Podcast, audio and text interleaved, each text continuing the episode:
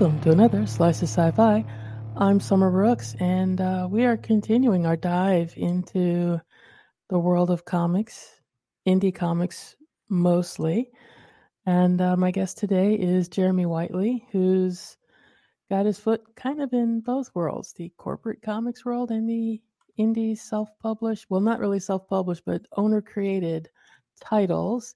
He's been working on the Sea of Thieves comic adaptations for Titan. Yes, based on the uh, Microsoft game.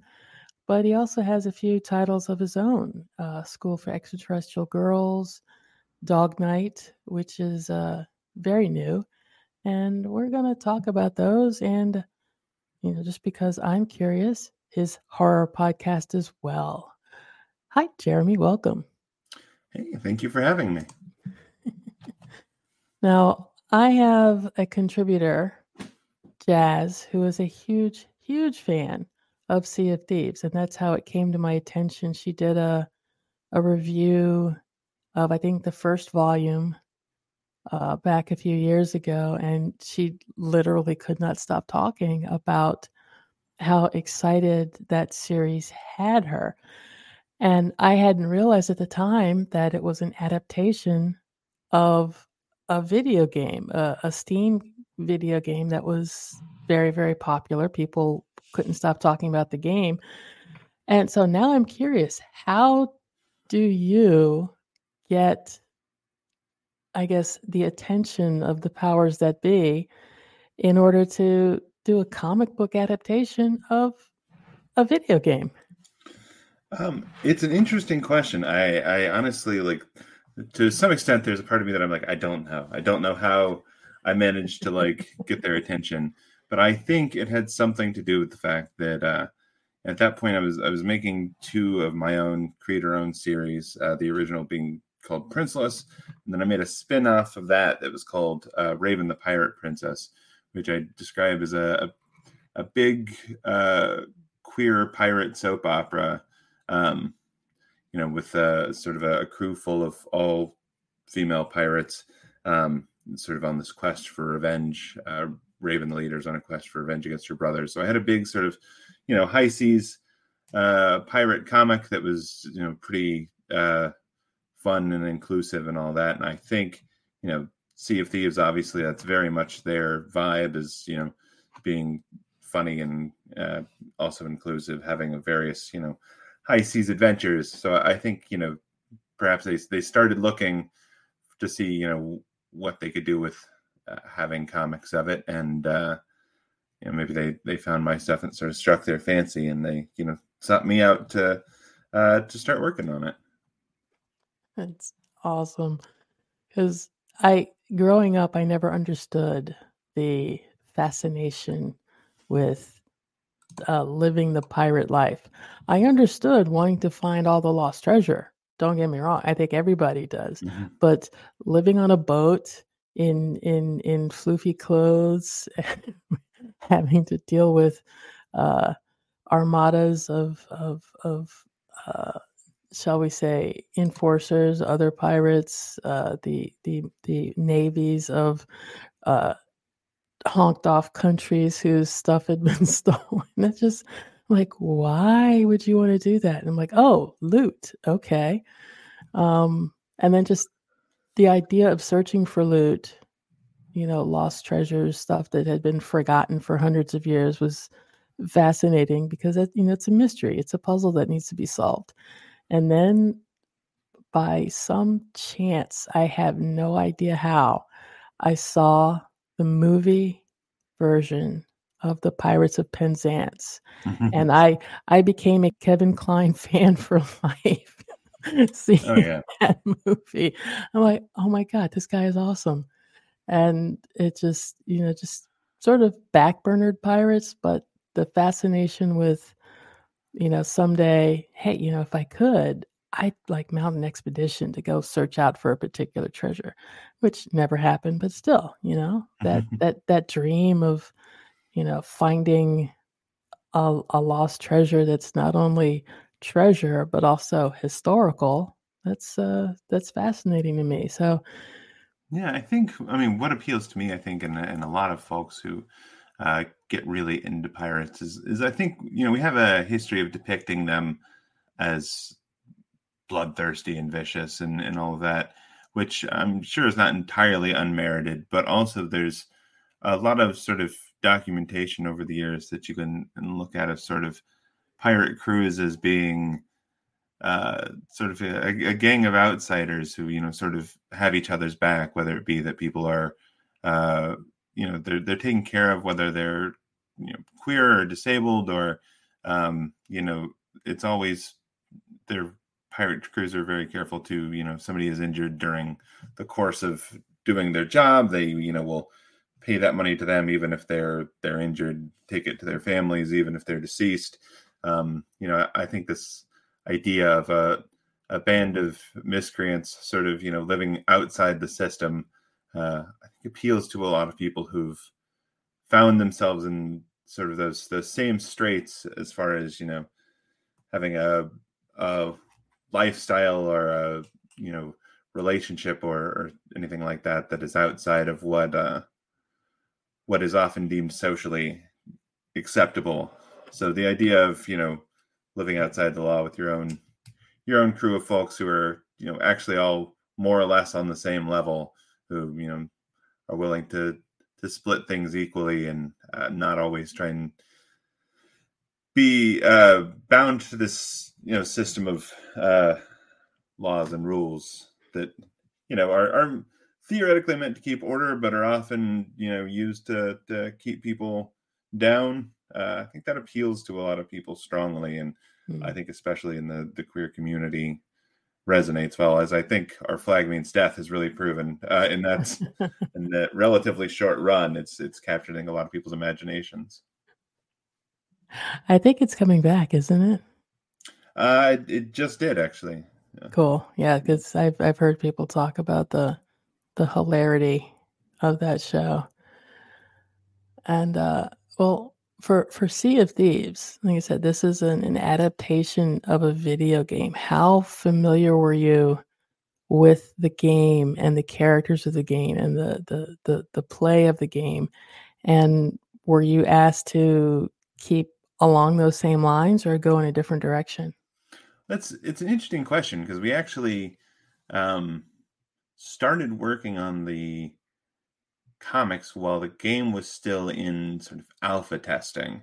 So like I got a you know a, a, pass to get on there and play it, and there was basically just a handful of people out there playing the game.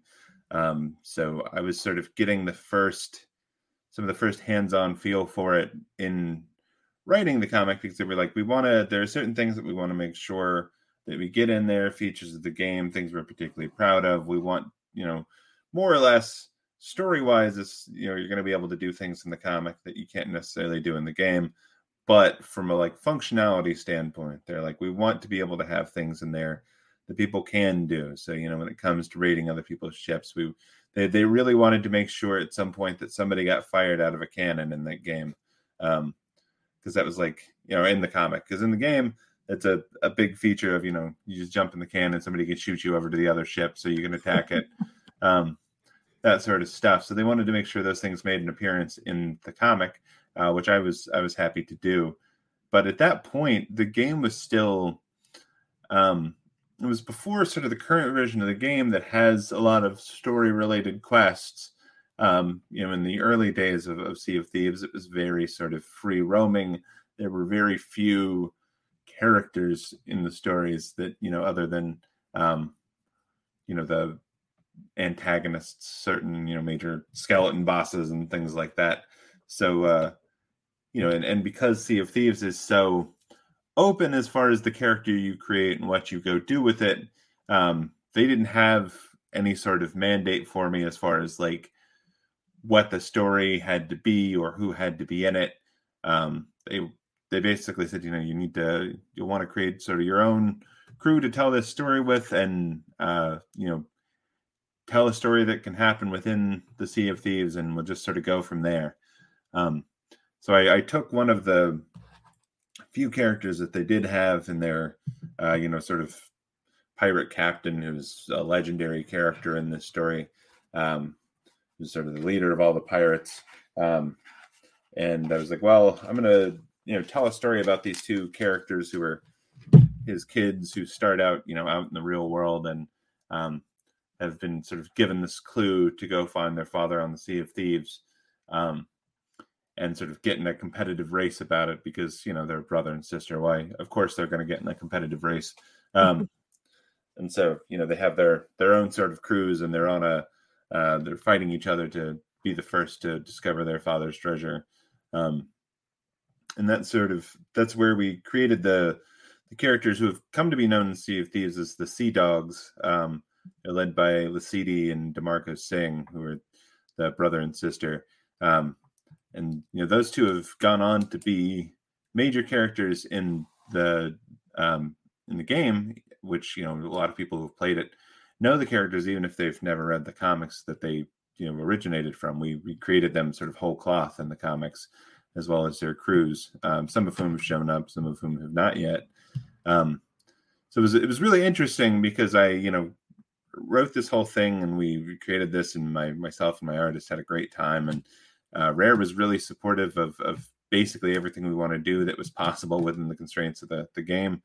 Um, you know, including having you know queer characters and uh, a variety of different types of characters when it comes to race and size and everything else, um, which was great. And then, uh, you know, then one day I was at, I think it was the first time I saw it was San Diego Comic Con. Xbox had a big billboard up which had uh, one of one of my characters who had become a regular sort of character in Sea of Thieves was on the billboard out there, and I was like, "Hey, you know her? it's forty feet tall out here. That's very strange to me." So there, it sounds like there was a lot of collaboration back and forth between you and your artist in the studio about the personalities and the designs of some of these characters that I'm guessing you're saying they showed up in the comic first and then were added to the game later. Yeah, um, I you know my my goal was with the the leads that I wanted to have you know this this brother and sister who the brother is sort of uh, a himbo. He's uh, you know wears you know a jacket with nothing under it half the time. Um, you know he's he's very like a playboy. He's out in the world doing wild stuff and is not not a particularly good pirate. He's really just there for the fun. Whereas his his sister, Lasidi, is uh, intense. She's a very good pirate. She's the you know the best there is. Um, she's on top of it and really resents that you know her brother is given sort of the same amount of respect based on you know them having the same father um, because you know she's she's working much harder than he is um, you know and they they ultimately have to sort of get over that but yeah they uh, they started as our uh, weird little comic characters, and I wanted her to. Uh, I didn't want a character who was like particularly a romantic heroine. I didn't want her to be, uh, you know, stereotypically pretty. I wanted her to be very piratey. Um, you know, for her to have be the one that had the scars and the eye patch and everything else. And uh, Rare was very supportive of that. Um, so you know, they bought into that wholesale and, and helped us create those characters and then adapted them into the, the game as well as, as that was going on. So yeah, it's it's very neat because we got to, um, you know, make the sort of characters we wanted to see, and then they, you know, did end up in in the game with everybody else. Now, did any of the quests uh, that you wrote for the the comics end up as gameplay quests in the game?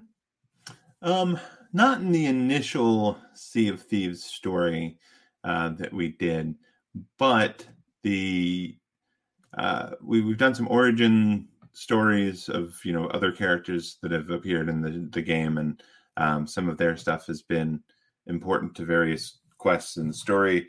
And then uh, they recently had a a very important story uh, that was a, a murder mystery because our our lead uh, the brother character DeMarco uh, was killed, and it was a mystery as to who had done it. So uh, the characters got to you know go on a quest to figure out what had happened to DeMarco, and sort of you know the CD was in there along the way, so you got to hear from her as she was trying to to track down DeMarco's killer, and then the the series we've got coming out right now, which is called uh, Sea Dog's Search, is about her trying to uh, find DeMarco's lost soul. You know, people in the Sea of Thieves, whenever they're killed, are usually just immediately reborn, and DeMarco hasn't been. Uh, so she's sort of on a quest to figure out why and, and what's happened to his soul that he hasn't been, you know, brought back yet. Oh, that one sounds like a a, a very intriguing quest. Yeah, it's, it's, lots of fun. The first issue of that just came out, and I know is uh, is free uh, through Comixology. So you have to, you know, if you have an Amazon account, you can go on Comixology and, and download it and check it out for free. Um, and that's that's been a lot of fun because in the game, a lot of time has passed since like the comics happen well before the game starts, um, and then you encounter you know these characters later on at sort of a different time in their lives. Um, so it's been, I think, about between five and ten years uh, since you know we we saw the version of them that we see in the uh, in the comics initially. So we got to age them up a little bit and uh, sort of adapt to them, see how they've how they've changed over the years, including one of the characters having uh, transitioned, which was uh, an interesting thing to get to do because it is now something that's possible in the, the Sea of Thieves to change the gender of your character at, uh, at some point in there. So uh, it was it was neat to get to come back in and adapt these these characters who we created and uh, you know age them up, give them new new stuff to do and new stories. Have uh, you gotten any feedback from fans of the game who've gone on to read the comics, or vice versa? Oh yeah, I've, we've gotten a lot of uh, really positive feedback from from folks who are fans of the games who uh, love the comics. Uh, a lot of people have no idea they exist because you know it's a very different, whole different platform. You can't just be on the Xbox and click a button and end up in inside the comic.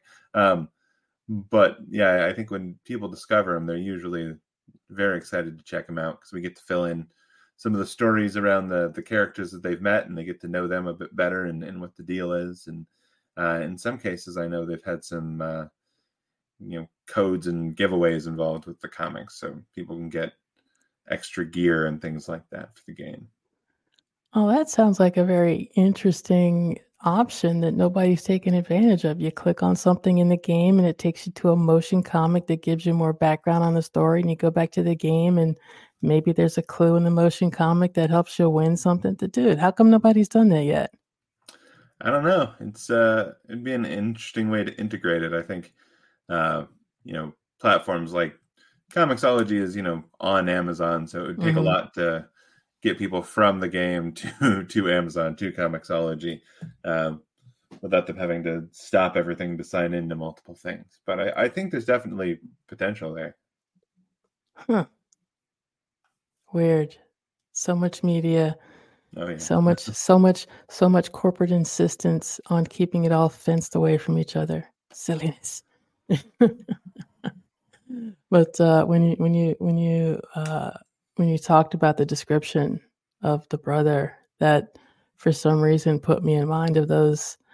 I'm gonna say maybe eight or ten years ago, there were a couple of Captain Morgan's ads with literally almost no dialogue, and Captain Morgan was a was a very self-assured, swashbuckling kind of guy, just he he knew the lay of the land and the commercials were hilarious uh, and i'm like you know that was a genius ad and they didn't keep up with the series i have no idea why hmm yeah I don't know. Advertising is a mystery to me. I'll, I'll admit it, that. It is. I mean, some of the funniest commercials just stop. I'm like, why? Come on, man. That was funny.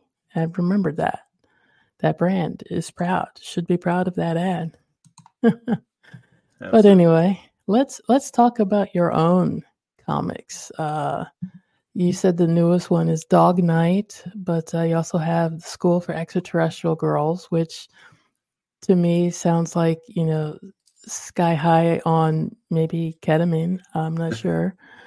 Uh, yeah, it's uh, so it's about this uh, girl uh, Tara who uh, learns that she is a uh, an alien when she spontaneously combusts in the middle of class one day. um, as as we all do at some point in middle or high school. Um, and you know, she sort of is, is captured by this this government agency and is given this option of either she can uh, be shipped back to the planet her people are originally from, where she's never been, knows nothing about, or she can uh, go to the school for extraterrestrial girls, which is sort of this hidden underground base where she can learn about the rest of you know her who her people are, but also the rest of what other aliens are there. Learn how to control her abilities, and you know learn how to be a good alien living on Earth. So obviously, there's some uh, some parallels in there with um, different types of, of schools that the government has has put you know different types of kids in, and a little bit of uh, immigration and things like that. But also, it's a it's a fun story about uh, you know a, a girls' school with various hijinks involved because you know aliens and monsters and everything else. So where did where did that uh, that particular story come from, and how what did you have in mind for uh, for for Tara's I guess uh, journey, her adventure? Um, I, I think it came from uh, my friend Jamie, who's the artist on it, and I had been wanting to do something together. And we were talking about sort of places where our stuff we enjoyed overlapped. Um, and we came up with the idea of, you know, we, we love sort of these uh, boarding school adventure stories where there's always something strange happening. There's always all these mysteries to unravel. Um, but like this this idea of combining that with science fiction and putting little bits of, of fantasy stuff in there too, because you know Tara's roommate uh, Misako is a is a fairy, and you know in in this version of of the story, sort of there's a lot of crossover between what we would consider fantasy and science fiction. Um, you know, lots of different uh, races from different places, be it other dimensions or other worlds. Um, so having that big like room for crossover and to do sort of whatever we wanted to do with uh, different types of of not just sci-fi but myth you know landing on top of each other in this sort of awkward high school setting is is fun because i feel like science or like uh, high school always feels like life or death anyway. Uh, so you know making that sort of into this big uh, sci-fi landscape for all these uh, different types of characters to interact and uh, these conflicts of like being from another world or you know earth being invaded living very much hand in hand with like somebody having a crush on their friend and you know those sort of uh, high school drama type things is always really appeals to me because all that stuff feels uh, very immediate in life or death to people going through it even if maybe it's not actually on the scale of earth being invaded by a malevolent force. The whole the whole setting of stories in boarding schools or orphanages somewhere where you've you've gathered a large group of kids and the kids outnumber the adults and there's no positive parental influence. I was like, wow, we've got some serious multi-century long generational boarding school traumas and folks are still working out. Yeah, I think it also, you know, helps be an engine for the story in a lot of ways, and not having the parents around to be like, "Hey, what are you doing? No, hold on, stop that." Um, you know, to to get in the way. People don't have to go home at the you know end of a particular episode. They're you know sort of still stuck with all these people that they've been adventuring with, even if uh, even if things go good or bad they're still sort of forced to be in, in close quarters and not not necessarily have somebody who uh, they can talk to who can deal with uh, the the parental stuff. You know.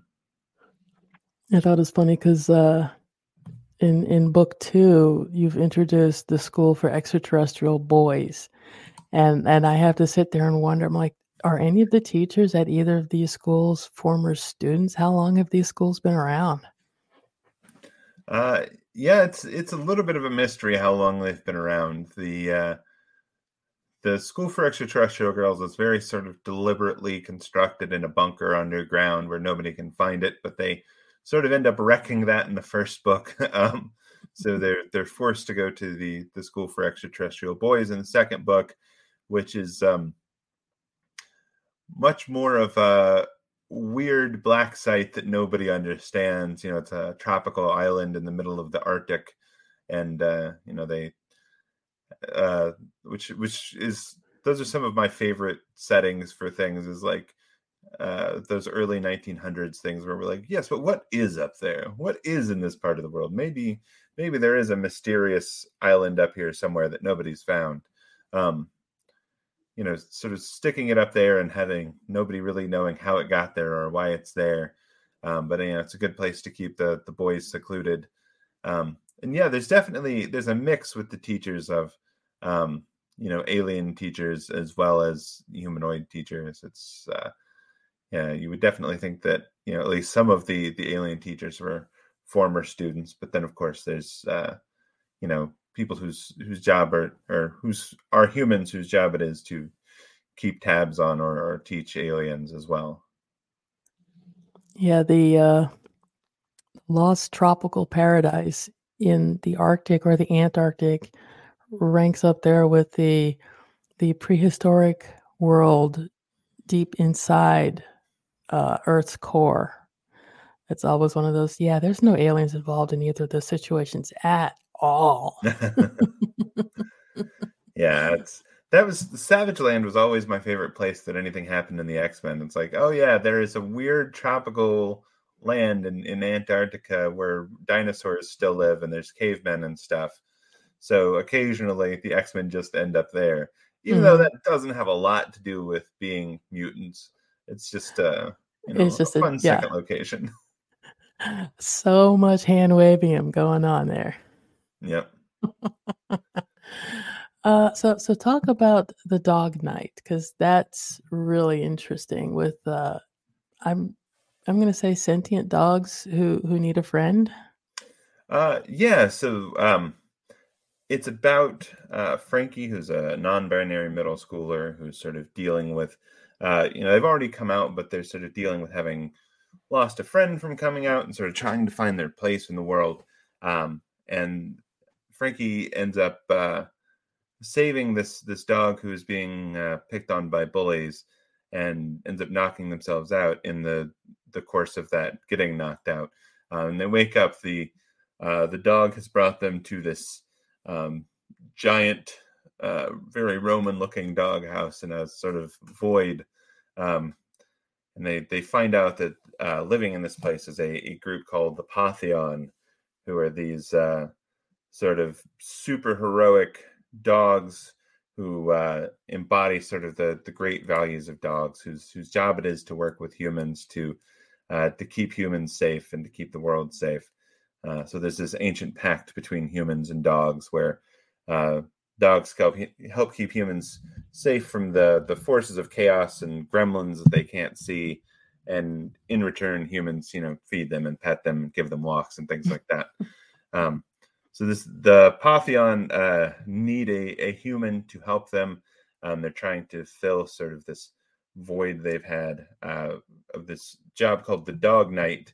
Um, and the Dog Knight's job is to sort of be that link between humans and dogs, uh, and to help dogs in times of crisis to you know to protect the world from the forces of chaos. So Frankie gets recruited to potentially do this uh, because they they exhibit some of those dog values um, you know, so they have to prove over the course of this story that they um, that they meet all those criteria, that they embody all of those values that the dogs find important, um, and they have to do this by going through a series of trials that the uh, these Pantheon super dogs put them through. Um, so it's uh, it's, it's a for, sort of a fun quest tale uh, that starts off this series, and we're getting ready to do. We're actually working on the second book right now, so it's going to be a trilogy of, of these I, I have to ask, uh, are are cats in the mix or are they chaotic neutral? Um, cats are in the mix. Um, they they they appear in the first book some, but they're going to be a lot more in uh, in the third book, which I've, I've written um, as well. So they're they are to some extent neutral. Um, although the cats tend to be the sorts that like they look out for their their own interests and then occasionally if the world is in enough danger like that's where they keep their stuff so they're gonna like help make sure that it doesn't doesn't get destroyed or overrun but they're not particularly interested in like helping humans on a day-to-day basis. I had to ask just because it's the the the the cats are better versus dogs are better uh, funny videos you you find online are just so adorable and so nuts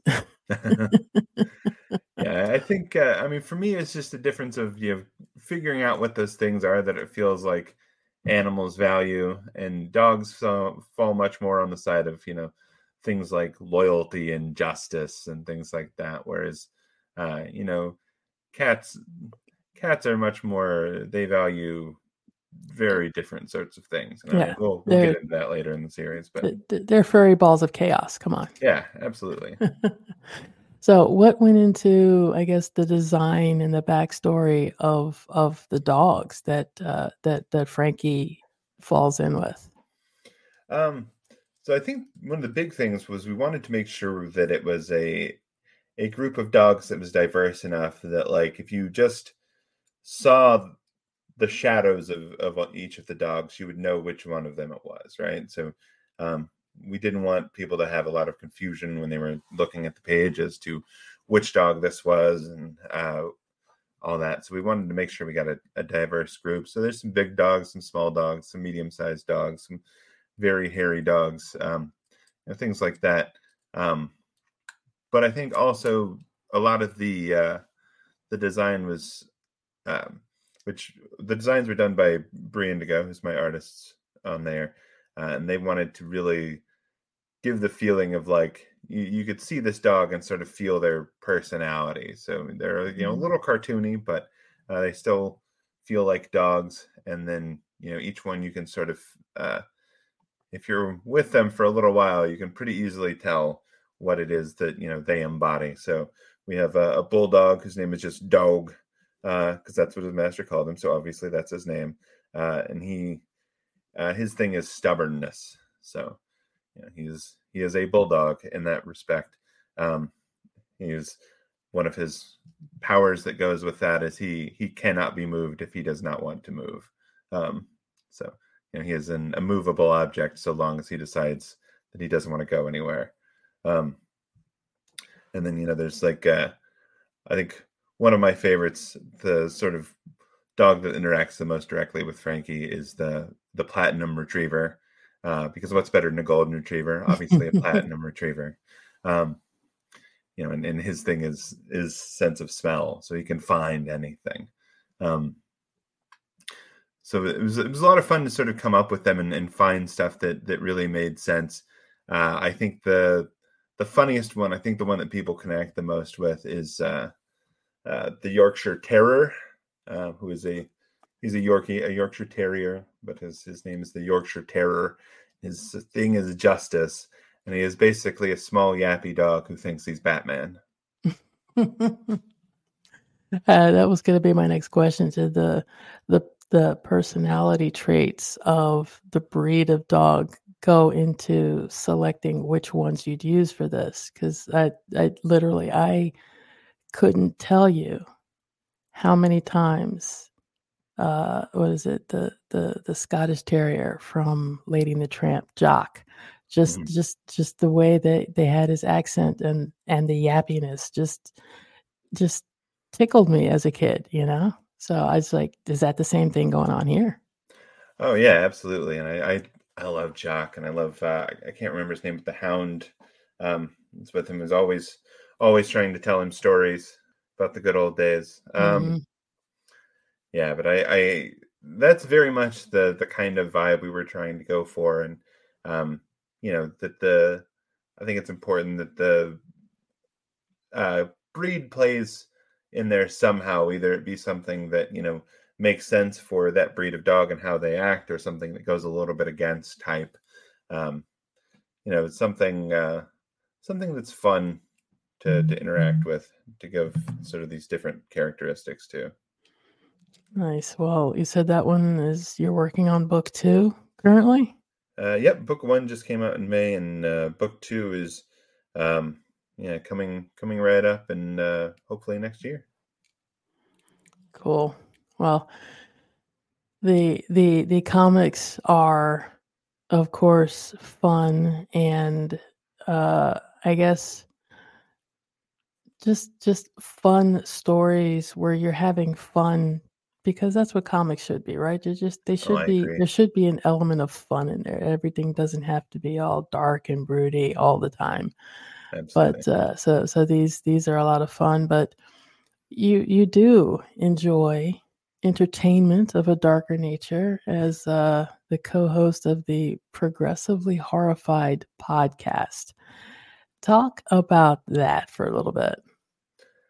Uh, yeah, so progressively horrified sort of uh, came out of one uh, a bunch of friends of mine who are all sort of horror fans. Um, were uh, you know kind of bored during the the pandemic and looking for for different ways to connect and do stuff together.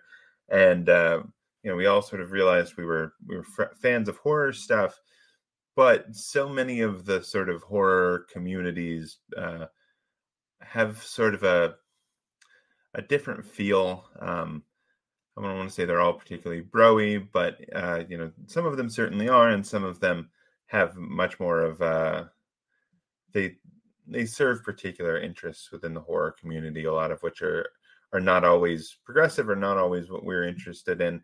Um, I think horror tends to be one of those genres that a, a lot of people overlook as far as like academics and and the sorts of interesting stories that they tell, the progressive things that you can do in horror. So uh, you know, we started progressively horrified as a way to talk about um, progressive politics in horror movies. So I mean, we we seek out a lot of movies that deal either particularly with uh, with queer folks, with um, you know people of, of different races, with uh, disability, uh, with feminism, things like that. In particular, find find those movies and and uh, talk about the ways that they're interesting, the things that they do that um, you know might might surprise people or, or be of interest to people who uh, either want to search out more horror stuff and want to be part of that community, or or people who are interested in those types of stories that might not necessarily have the stomach for a horror movie. Uh, some of the horror movies we've watched are uh, can be a real rough watch. Um, so like that was sort of why we started and uh you know we we do everything from um you know the the newer uh stuff that is very particularly looking for um those those sorts of notes in there but also things that are maybe surprisingly feminist in some way or um you know have found a following in the queer community despite uh just not really being not really having characters who are queer but having things that connect with uh, queer audiences um, and then you know the ways in which we we deal with some of the uh, things that maybe are are not progressive that aren't of uh, interest to us and uh, like from you know moving forward and, and wanting more movies like that but maybe you know we can look at ways that we uh, things that we can find from those movies things that we can learn and um, you know sometimes we just enjoy a, a good stupid scary movie too yeah, I'm a I I'm particularly a fan of uh, indie movies and uh, indie indie sci-fi, indie horror. I I mm, I take it on the chin looking at watching some of these movies, and unfortunately, some of them are a little. Uh, well, no, I'm not gonna sugarcoat it. Some of them are very not good, and oh yeah it's eh, it's it's fun to find ones that are well done. They have a an interesting story, a unique story, or a unique take on a on a typical story, and the the different ways that some of the fans see some of these movies always fascinates me and um trying to think there was a movie that came out a few years ago i can't remember the name of it right now but it was directed by a woman who did uh, what's her name? Elle Callahan. The first movie of hers that I had seen was called Head Count. And it was the first time I had seen a movie adaptation of an internet creepy pasta that Mm-hmm. was well done. I'm like, oh my God, the the way she did the special effects to show the the weirdness going on was just enjoyable. And she did a movie a couple years after that, which I can't remember the title of, where witchcraft and magic are literally part of the world. And the United States government has outlawed witchcraft. And so you have women who are trying to escape across the border into Mexico. Otherwise, they're caught and they're put into camps.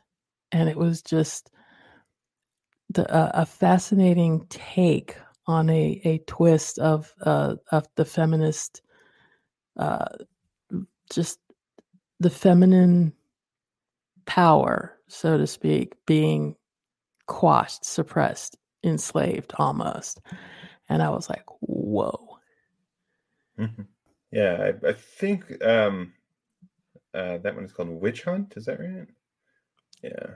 It, Yep, it that, that's it it, it. It's witch something. It, it Yep. you might be right, witch hunt. But uh, yeah, that.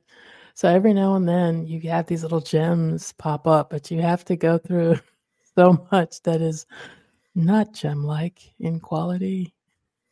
And Oh yeah, and I think that's that's part of our thing too. Is you know it it, it can be a service podcast. It is like you know you might not want to watch all of these movies, but we can yeah, we'll watch them and sort of uh, find the stuff that is good, find the stuff that uh, is worth watching. It, it definitely started as like myself and a couple of my friends. Uh, they were both saying that they had never seen Jennifer's Body, uh, which is one of my favorite horror movies.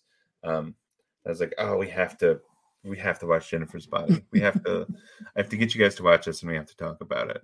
Um, and that's that's sort of how how it started off, and you know we're we're coming up on 200 episodes pretty soon, sometime Nice. this next year. So nice. So what has happened more? You introducing them to new horror, or them finding stuff you hadn't heard of yet? Um, I honestly, I, I think it's a pretty even uh, match at this point. I think uh, we've really been benefited by uh, the advent of uh, Shudder, the horror movie service. Mhm. Um, that has a lot of like, they collect a lot of really interesting indie horror stuff on there. Um, so you know, it's it's a place that I've bumped into a lot of things that have been my you know my favorites over the last few years and they you know curate stuff i think particularly towards like this section is all horror movies directed by women. This section is all horror movies you know with with black lead characters or this section is all queer horror movies. So Mhm. it's uh really helped us i think to find new stuff. You know none of us necessarily have to have discovered already so we can you know bring that to the table and and check it all out together. Um i think just i watch a lot of scary movies in october usually like one a day or or more. I think i finished up with just 32 this year but like my top three favorites from this year were all ones that i, I found on shudder. Nice. Yeah, I I I subscribed to AMC Plus just so I could get uh Shudder and IFC Midnight or IFC rather because IFC Midnight has come out with some some good uh horror or you know dark thriller stories over the years. And Tubi is a good source of old horror or obscure horror. yeah So- tubi is really a it's really a crapshoot you don't know what you're gonna get on tubi you can find some real some real treasures in there. I watched a werewolf movie called uh, Bloodthirsty there during October, which I really enjoyed. But there's also a lot of like really B horror movies that it, it's hard to distinguish necessarily when you're looking at tu- Tubi which one is which. So how how would you classify yourself as a horror fan? Because like my my niches. I prefer the psychological horror. I prefer the monster movies. Not so much a fan of body horror or, you know, mindless slasher movies. You know, the one where you've got somebody crazy. I'm like, you know what? Shotgun to the face. That's all I'm saying. Yeah, um I I've watched a lot of slashers. Slashers aren't necessarily my favorite um because they they do tend to get a bit formulaic and even the best series usually have a lot of stinkers somewhere in the mix. Um I, I was telling somebody recently I was very surprised to like get through the Child's Play series and find like there that's probably the most one of the most consistent of like slasher movie series um, because it, it tends to stay in about the same level it's at the whole time um, rather than it's like Nightmare on Elm Street, which has huge dips, some very bad mm-hmm. uh, ones in the middle, but then some of my favorites and you know the beginning or the end or whatever. Um, I'm I'm much more uh, I'm, I'm somewhere in the middle. I like something that has uh, you know bit of uh, that is a bit like legitimately scary. Um, that has like startle moments, but also you know you come away from it thinking about it. I think some of my favorite some of the horror movies I talk most about at least are ones that after watching it I've been like, oh, I'm never watching that movie again. It was great. Um, you know, I, I, the Babadook is one of my favorites. Um, and that was really one that, like, after watching it the first time, I was like, oh, that was traumatic. I, I don't know if I can watch that movie again. I yep, there's a there's a couple like that for me too. Unfortunately, Silence of the Lambs. Just gonna say. Oh yeah, Silence of the Lambs is uh it's intense. Um I think an, another one one that definitely I watched it the first time and I swore I was never going to watch it again. And then I ended up doing it for the podcast again was uh, Hereditary, mm. um, which is, is one that really bothers me. Cause I mean, as, as somebody with, you know, mental health issues in my family and, and like, that's, I'm much more worried about losing control of myself or not being able to like know what's going on, what's real and what's not that I am of like Wolfman. Those are ones that get to you or at least to me. Yeah. But it sounds like you're having fun with the podcast and you're keeping it going, which is which is always a lot of fun. Objective and slightly academic examinations of horror films is always always a good thing in my yeah. book. we try to have fun too, you know. And we we laugh at a lot of uh, this stuff quite a bit. I mean, we just talked about the Witches of Eastwick last week, which is has a lot of interesting things to say, but it is also a unrelentingly horny movie. yeah. singularly horny. Uh, I I often wonder, like I look back at movies that were made in the 70s and 80s, and I'm like, would those even get to be made today at all? I, I think as as somebody who is like born in the 80s and and raised, you know, through the the 90s and 2000s, I look, I watch occasionally, especially for this podcast, horror movies from the 70s, and I'm like, they used to get away with a lot of stuff back then. Like, you know, it was a, a lot, um, a lot weirder and darker and queerer than, uh, you know, people would have admitted. I think when I was, uh, when I was younger, I, you know, there's a real sort of crackdown on a lot of those particular types of films in the 80s, and you know, well, things like uh, Nightmare on Elm Street and Friday the Thirteenth really uh, continued to thrive, but like you know, there's much more. I don't know, very still very violent, but not very subversive, you know, stuff. Yeah, yeah, yeah. I see what you're saying. Yeah. Ah, ah, yes, the '80s. we're we're we're still getting there. Uh, so Jeremy, tell tell folks where they can find you and uh, the the projects you're working on. Yeah, so uh, progressively horrified is on uh, any podcast service you want to listen to. Um, you can just look it up by by that name. It's on. We're on Twitter at Prog Horror Pod, so you can follow along with you know what we're talking about right now, uh, as long as that that website continues to last. Mm-hmm. Um, And then uh, for me, my uh, my website is jeremywhitley.com, where you can find uh, a lot of the projects I've worked on. You can you know, track things down. I've got links to where you can buy stuff. Um, in addition to, uh, you know, I'm, I'm on Twitter and uh, Instagram at jrome58, and then on you know Blue Sky and Tumblr is just Jeremy Whitley. Um, so you can follow me in any of those places and and see what I'm up to. And uh, yeah, then uh, it's November now, so this month, uh, School for Extraterrestrial Girls book two will be out.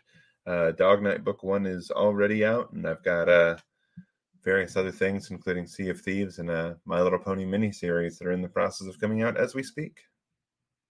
Excellent. We'll have links to to those where people can can find you. Uh, Jeremy, thank you so much for your time today. Well, thank you so much for having me. And we'll be back with more Slices of Sci Fi right after this.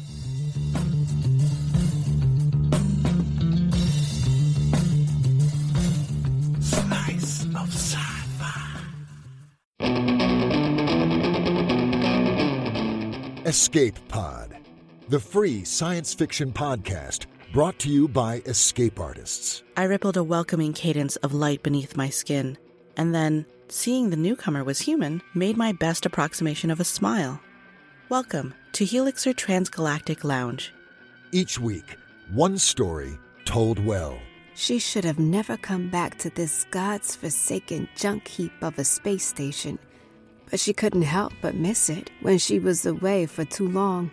From the most astonishing and visionary storytellers of the genre. But because time is a trick of the mind, it can be hacked, and we have gotten good at it. We had to. Subscribe wherever you get your podcasts, or find us on the web at escapepod.org and on Patreon under EA Podcasts. Hi, this is Barbara Crampton, and you're listening to Slice of Sci Fi. Ooh, scary.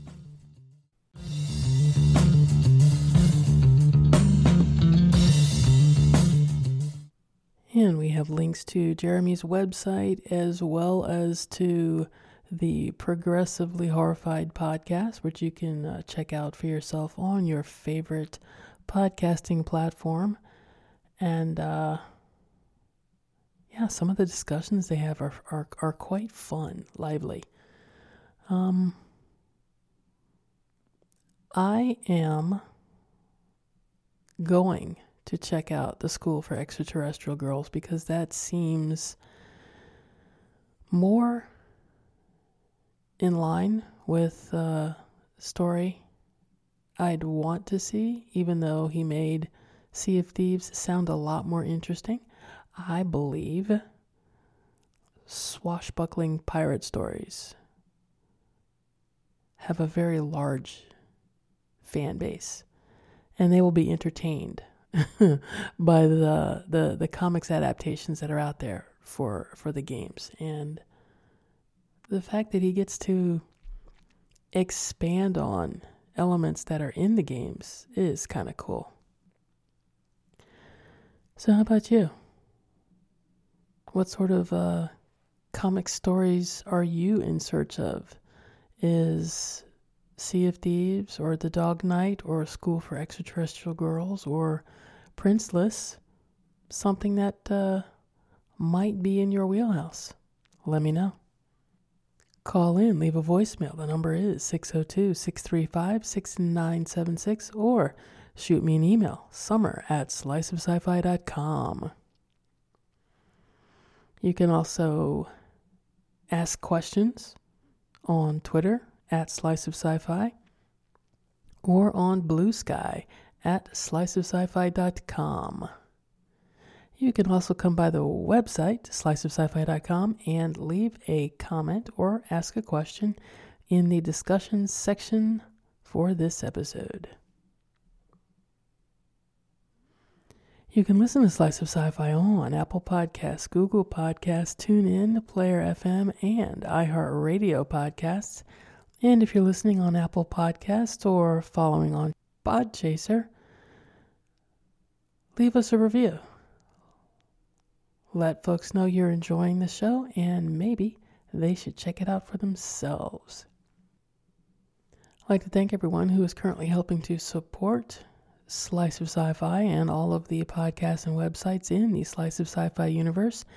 Your pledges through Patreon, your donations through PayPal really do help keep things going here. Uh, you help keep all of the stuff online, and for that, I am grateful to your support. And it it means a lot that you're helping these podcasts keep going. If you'd like to add your support, the place to go is patreon.com slash slice of sci-fi, where you can pick a tier, any tier, but you'd be eligible for perks. Every month I pick a email address out of the hat, or rather a random generator robot picks a, an email address out of the hat, and that person can choose from books, DVDs, Blu rays, 4Ks, materials I get for review here or Writers After Dark.